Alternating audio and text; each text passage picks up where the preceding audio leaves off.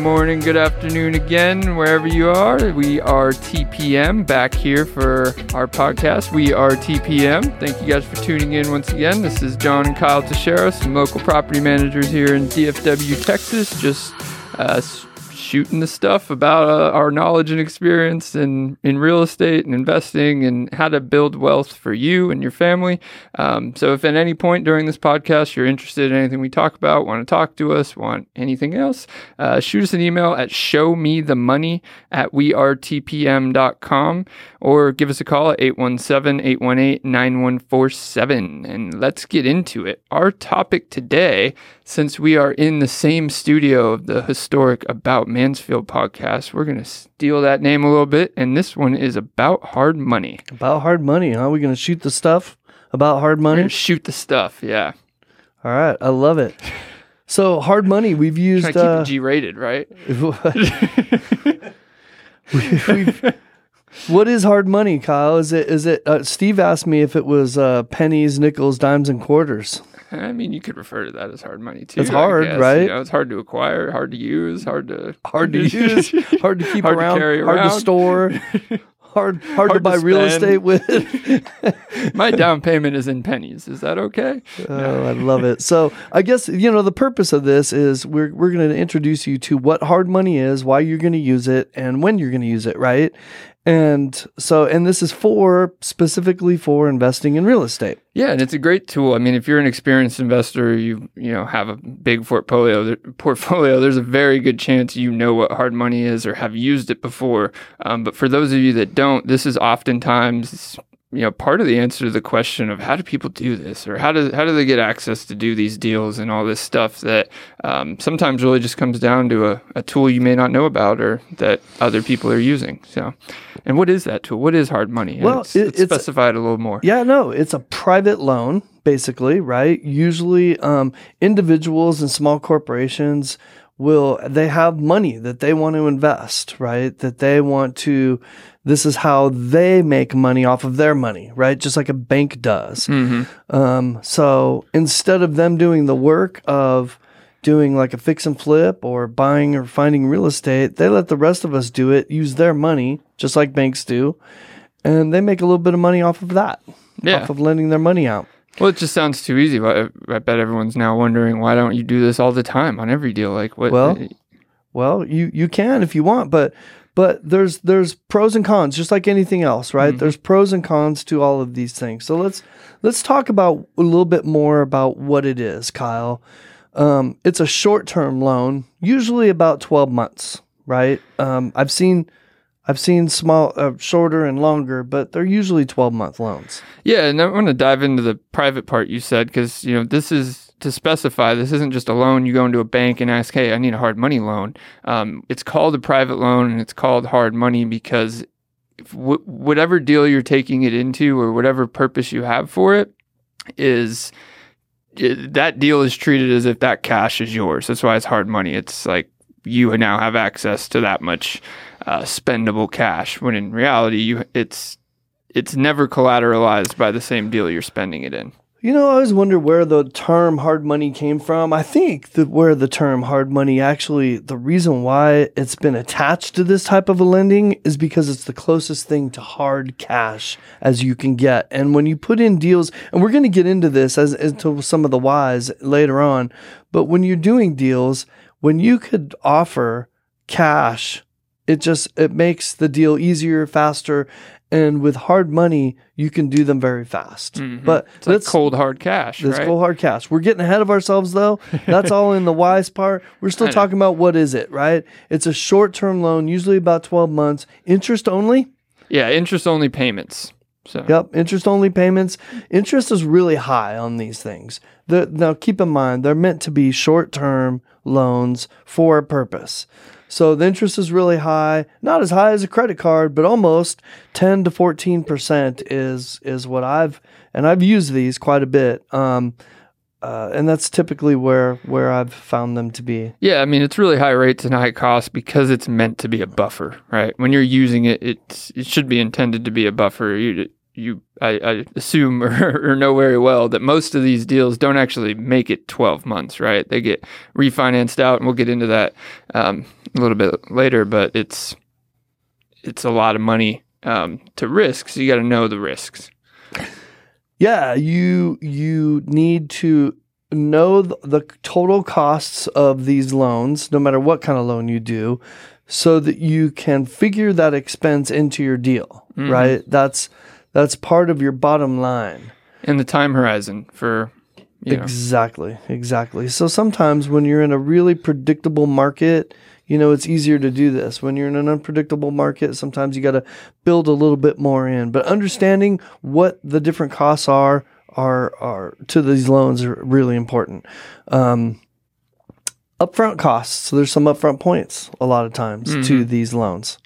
Um, I'm not finding that right now because we're in a really competitive market and hard money lenders are having a hard time finding people to lend to because there's just not as many deals out there right now. And there's a lot of liquidity, yeah, and they're they're all looking a place to get returns for their cash for sure. So, yep. yep. All right. Well, that's what they are, right? So now, why do I use them? Why would I use them? Why wouldn't I use them? Let's talk about that, Kyle. Yeah, no, and we can talk about why use why we use them. Um, I'd say there's a lot of reasons, but the buffer. I take it back to the buffer. Like if uh, one point that we didn't hit is you have to. You generally, pretty much always, these loans come in at 70 to 75% LTV. That's loan to value, meaning they'll give you uh, a hard that hard money loan up to 70 to 75 percent of what the home is worth. Or its after repaired value is, is I should correct. That the retail value of the property once uh, it's repaired. So say you you got a distressed property needs repairs needs all this stuff um, and you know that if this house fully repaired is worth 250 and you're you know looking to get it uh, wholesale or whatever uh, they're offering it at 180 as is right? So that puts you under the 70 75% mark just just barely. Well let me do that math. Am i am i doing that right? Let's see. 140 plus uh i like to use numbers that are easy to do math so at 200000 so 135 you, or you need to be at 150 175 yeah. is the mark at, at 70 so um, but basically, if you can get the hard money for 175, if that's all they're asking for, you get that much in hard money. You repair it. Uh, you spend that time as you try to repair it, get it, get it up to value as quickly as you can, and then if you can get an appraiser out there to tell you, you know, you fixed it, this property and all that, and now it's worth 260. Now a mortgage lender will give you a mortgage at you know 240 and or whatever, and pay off that 175. That sounded a little bit complicated, Kyle. A little Did bit. Did I make it too complicated? Yeah, I think you made it sound complicated because it's it's easy. It's this is a lot easier. So I want people to understand how how easy this process is. First of all, a good hard money lender, you should have a relationship with them just like you do your banker, mm-hmm. right? So when you do this, a good hard money lender is he's got your back he's not going to just give you money like for nothing. He's got to know that you have some either some experience or that you're going to follow through, that you've got some some level of follow through in this deal. And it's important to remember that they're making this decision exactly the way you described it, but just I think a little bit simpler. It's asset based, right? Mm-hmm. It's strictly asset based. It's not based on credit or income. It's only based on that asset and that ARV that you were just describing, right? So some appra- some I'm sorry, some hard money lenders will actually have the home appraised before they give you money. My hard money lender um, has done that to me at times, but for typically, you know, for for the most most of the time he doesn't. Um, but they are usually in that 70 to 75% of the after repaired value range just like you you described. There's no appraisal done afterwards or anything. Just basically, you buy the home, you close on it. If that lender agrees to work with you on that, you fix it up. Or if you buy it cheap enough, that hard money lender will even give you funds to fix it up sometimes. Yeah.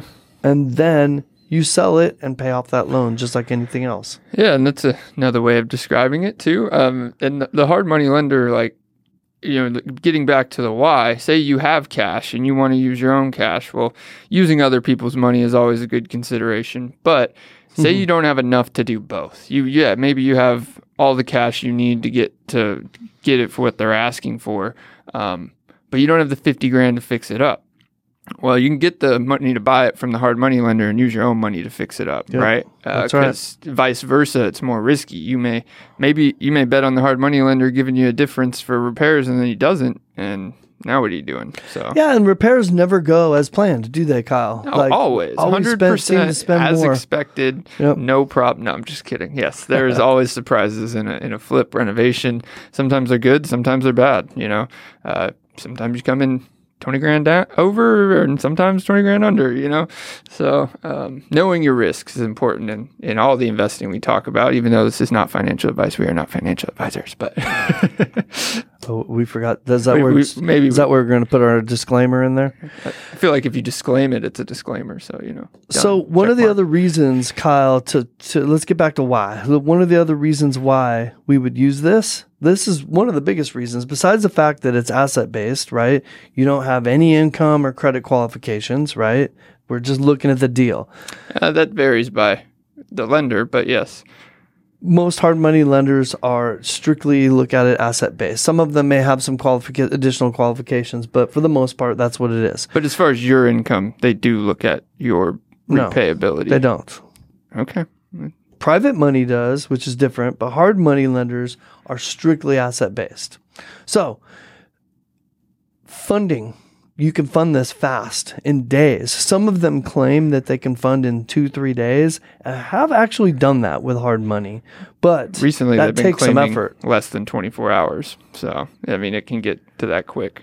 Yeah, it absolutely can. It allows you to be able to bring something down quickly. Like, I don't know if there's a pending, maybe a pending foreclosure or a pending bankruptcy sale or something pending that you've only got a few days and you've got to take it down quickly, right? Mm-hmm. This allows you to do that.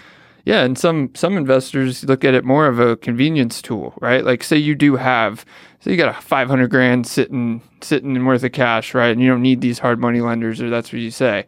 Well, if you have that much cash, you should probably be have it should probably be sitting somewhere where it's you're getting returns on your money. Most places you get returns on your money aren't liquid within 24 hours and into a escrow account, right? So you can use that um, as the confidence to put money forth for these deals and lock them down, uh, so you can liquidate your own cash or not, so or wherever it may be.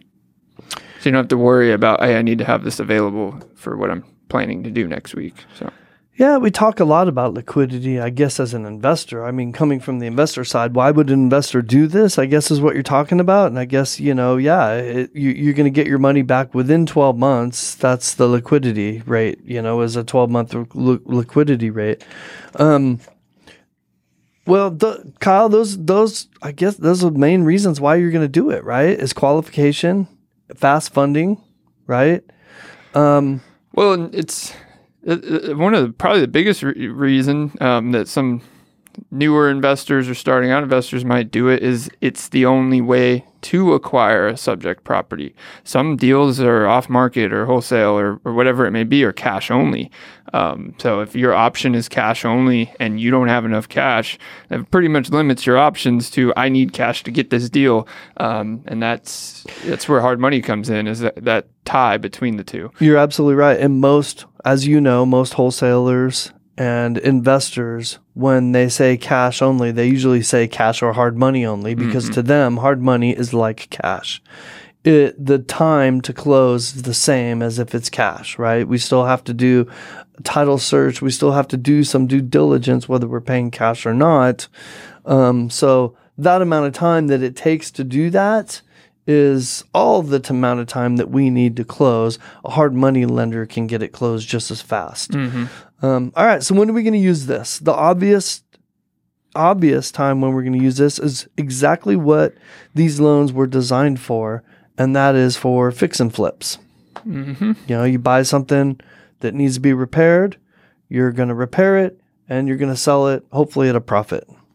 Yeah, and, and the- in a personal example, we always seem to come back to my first home purchase, right? Mhm. And we used hard money to get my first home, um, and that was because, like you just said, it's fix and flip deal. You find I found something uh, at a good, you know, that needed some work and all that, but at a good discount. Um, you get hard money, get it, spend It, it spend was a month. also one of those wholesale deals we just talked about that they were only accepting cash. yeah, yeah. so it we couldn't even even if we could have done a conventional loan on it, our seller was not accepting that kind of a, an offer. And that's why when we every time we talk about this deal, it's uh, it, it was a lot of complexity to it. But in reality, the complexity was just step by step of of the process of using these tools. We used the hard money loan to get to acquire the property, and I used cash to fix up the property. And then once it was fixed and could appraise a month or two later, I got a mortgage. And well, it's really at You that point you refinanced it it into a conventional into a loan. conventional loan. Yep. Correct. And even better, most of the time, if the hard money guy won't give you past 75%, then after I fix it up, the assumption is now I'll be at 100%, right? Uh, I can usually avoid PMI because PMI or mortgage insurance is isn't required past 20% equity. So generally, when you do these deals, like I did, um, you can make your uh, ultimate refinance of a mortgage uh, at a cheaper rate, Right. avoiding PMI. Especially if you don't need that cash you put into it for the repairs, back out of it. So and these are all things that you would need to talk to your lender about if you were planning to do this. But what we're talking about right now is kind of buy and hold, fix it, repair it. I mean, fi- I'm sorry, fix it and refinance it so you can hang on to it is either a primary residence or a rental property. You could do either one. I would suggest before you do this and this is your strategy, just talk to whoever's going to do your loan first so that you understand the difference in interest rate and the difference in requirements because there are some differences in how you initially take the property down, meaning how did I initially purchase it? And and then am I using my own money? Do I need that cash back out? It cha- all of those things change the interest rate that you end up at or when you could actually refinance. Yeah, and it makes like you mentioned uh, the primary residence thing. That does make it should be considered. It, it should all be considered. You should definitely talk to all pieces of this process before you actually do it, um, because if you don't achieve what I just described, like this this deal was my personal residence, and I did beat that twenty percent mark. But say I didn't beat that 20% mark with the renovations and everything I did. Um, and it was an investment property. I already had a primary residence mortgage. Well, in most lenders, I'm not going to say this is universal, but pretty much would be, um, will will only give you the investment property refinance if it's past uh, 80% equity. So, or 20% equity, sorry, uh, and 80% loan to value. So you could be getting yourself stuck in a hard place if you uh, say it appraises for um, 85%, you're, you're off by 5%. Well, now you got a high interest only, um, you know, hard money loan that's due in 12 months um, that you're paying and you're not paying down the principal at all. And you're having trouble refinancing it unless you can kick in 5% more value. Um, at least in today's market, just wait 30 days. But uh, just kidding, kind of. That's that, that has been true lately, but but uh, yeah, just uh, I mean it's really that simple, right? So buy it, take it down, get uh, get it repaired as quickly as possible, right? And then talk to your lender before you buy it so that you know how you're going to refinance it. Sometimes it's best to wait 6 months, right? You get a better interest rate if you've owned it for 6 months. Yeah. I I think it's important for people to talk to both their hard money lender and their and their conventional lender about their plan and what they're planning to do. People I find people Kyle are so afraid to tell their lender what they're trying what they're planning to do as if as if their lender's not going to want to do it, right? Like they they don't look as their lender as their partner. And they're afraid to tell them like well we're not going to tell them what we're going to do. No you need to tell them exactly what you're going to do so he can lay out the obstacles for you and help you get navigate where you want to navigate Yeah, if you have that fear, I mean, you're not. That's a bad relationship with your lender. I mean, you, there's a world of, of lenders out there. If you if if you have that fear, then there's a problem. You probably need a new one or something like that. Because yes, that should be.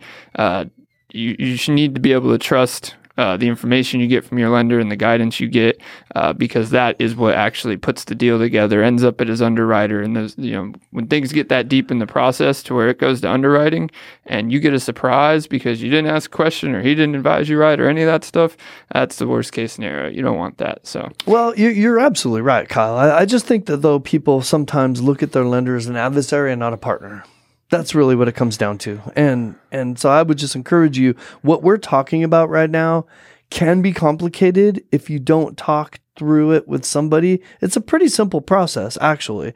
As long as you understand it, as long as you talked through with your hard money lender what your plan is, what you're buying, how long you're going to hang on to it for and what's your what's your strategy leaving it. And then talking to that lender that's going to do your conventional loan about, okay, here's how I'm buying it. Here's the name I'm buying it under. All these things are important. Um, here's how much I'm putting down. Here's what I expect it to be worth when I'm done. Here's how much I plan to put into the repairs. What is my strategy going to be when I plan to flip this into or refinance this into a conventional loan? Yeah, knowing all pieces of that process. And when you mention lender or conventional lender, we're, we're really talking about having a good relationship with a mortgage lender um, because you can get mortgages from the bank. We're not, and that's a lot where the, the fear, I think, comes in and perspective is it's we're not talking about a banker and talking to your banker and give. I mean, you do what you want, but the specialty of a mortgage lender uh, has its pros. Of they have an underwriting department most of the time that they know how that underwriting department's going to operate. They know how they're going to operate. They know what they can do to a higher level than some banker that once you get the deal 30 days from now and you know say it's a big bank and they're like oh well 30 days ago we could have done that but uh, now we have this new rule and this underwriting department got strict and you know things change oh we could do an entire podcast yeah. on the difference between bank underwriting and mortgage underwriting but We'll, we'll, we'll leave we that. Yeah, we won't go there. We'll, we'll bring Trevor back that, in for that one if we need th- to. There so. you go. That's it. So Hey, one other way that I've heard of other people doing this, um, this buy and hold strategy, using hard money for buy and hold, which is really not what it's designed for, right? So you're really kind of taking something and and and tweaking it a little bit. But I have heard of people buying properties on an um, uh, with their LLC, okay, and then selling it to themselves. So they buy it at the LLC using hard money Hard money lender does not care usually. It doesn't mm-hmm. you can buy it under whatever name you want. They just want you to do a personal guarantee on it. But I could do it under ABC LLC, right? And then I can and then I could sell it to myself, right? And and put I put my own money into it. I could sell it to myself. Um, and now I have a conventional loan with purchase terms which are better than than refinance terms sometimes in this kind of scenario. Um, it's just a better. I've heard of people doing it. I've never done that myself, um, but I, I, know that it's something that can be done. Yeah, that is a method, and and I think it's important to to point out the difference that the hard money lender, while may while he may be involved in the deal or the details might be involved in the deal a little bit, that relationship's important because like the personal guarantee and the details behind your loan and your uh, deal with that hard money lender aren't presented to you know the deal of the property right where it would be in a mortgage situation. So um, that relationship's important uh, from both sides so that you uh, you know you know what you're doing and you don't open yourself up for to be taken advantage of. So i do think it's important to warn that this industry while is very you know important to our industry um, and very valuable there is a dark part of it that you got to make sure you just you know make sure you uh you Watch. you need to align yourself just like in anything else you do in life with really great professionals mm-hmm. that have a lot of integrity. I'm going to tell I'm going to tell you Kyle, you know this. I've worked with pretty much the same hard money lender um, whenever I've needed one. I have had one or two others that I've used, but for the most part, I've used um, the same guy. I love this guy to death. Um, he's sometimes too conservative and sometimes kind of hard nosed and old school, but you know what? I trust him. And he's going to sometimes set me straight when I'm not looking at things correctly on a certain deal. And there's been times because he trusts me that he's bent his rules a little bit for me because he's like, well, you know what, John? I don't agree with you, but you know, you've you've never not followed through. And that's really what they want is they're looking for, you know, a relationship where they know somebody can follow through under any circumstance. Yeah, because they don't want the property back either, right? Yeah, and they want to trust experience too, not just their own. I mean, it gives you confidence. That's why they're always Yep. blowing up real estate professionals and stuff like that. I mean, how many hard money lenders call us per day? Um, You know what? There's more and more out there because there's more money out there, right? That people need to know, need something to do with. They need some, they want some real estate um, backed investment to put their money into because that feels, you know, just what we talk about a lot how real estate is just it's just a more solid investment than the volatility of the stock market. But there's a lot of lenders out there. There's a lot of wholesalers out there. There's a lot of HGTV, excuse me, people and shows, and it just looks fun, right? They they glamorize it. They make it look fun on TV. Um, but anybody can do this. This is these hard money lenders are not hard to find. Finding one that you mesh with, that you trust, that has a lot of integrity, sometimes that can be hard to find. hmm And I and I brought up that there's a lot of risk to these deals. What I meant by that is there's a lot of risk if you don't look at if you don't analyze it, right? Um, it's actually you know if all the pieces work out and you're you have the experience to look at something and say this is how it's going to go i'm confident in it and you know the risk on that process not happening is low then the risk of the loan is low and the, the overall risk is low. Um, i guess what i'm saying is the the requirements of hard money loans if if you get surprises down the road and stuff then you know it, it can table fall or snowball Table fall? table fall i don't know What- where what i got that one from What are we doing? maybe now, it's right? snowballed Yeah. onto a snowballing table tables. yeah Tables or yeah maybe. rolling down snow. What's happening here? What's going on? Well, and on the flip side, this wasn't the, our point of this topic, but in reality, if you have a whole bunch of cash and have this these expert this expertise and and these types of things, you can take the other side of hard money. I mean, it's not um, it's it's good thing to way to get returns on your cash if you want to go that if way. If you have cash and you want to do this hard money thing and you've never done it and you don't know much much about it, then you should not do it. What you should do is you should partner with a hard money lender and say, "Hey, I got X amount of cash. I'd like to have you invest it for me." That's what you should do because there are a lot of intricacies these guys that do this, they know exactly what they're doing. They know how to protect themselves. They know how to secure the property properly. They they have the proper um, the proper loan docs and everything. So it's not something just anybody with money wants to get into. That's but but there are so many people out there willing to use your money. It it'd be easy to reach out to us. Send us an email to that show me the money at wearetpm.com and we will put you in touch with a great hard money lender if you have interest in using hard money. If you've got money laying around like kyle said and you want to talk to a hard money lender about using it um, either way show, send us an email to that email address and we'll we'll direct you in the right direction. Love it. well anything Yeah. else? I don't have anything else about hard money. It's pretty simple. Why do you want to use it? To lock something down quickly right? You need to close fast Yeah, you need cash. You need to close fast. You need you can't you can't use a mortgage on a deal. Um, you know, speed. It's expensive. Here's the bottom line. It's expensive, so it needs to be. You need to have a, a quick turn time as turn quick as possible. So if you're doing a fix and flip, this is why these guys on those TV shows are under so much pressure to get things done so quickly. It's usually they don't tell you why. They always say, "Oh, we got to get this done in four weeks." Well, yeah, they got to get it done in four weeks because they're using somebody else's money at fifteen percent interest, Mhm. and the longer that they have that thing sitting there, the more money it's costing them. And I'll tell I'm here to tell you as somebody that's done somewhere between 40 to 50 flips myself, that's a tough way to make money.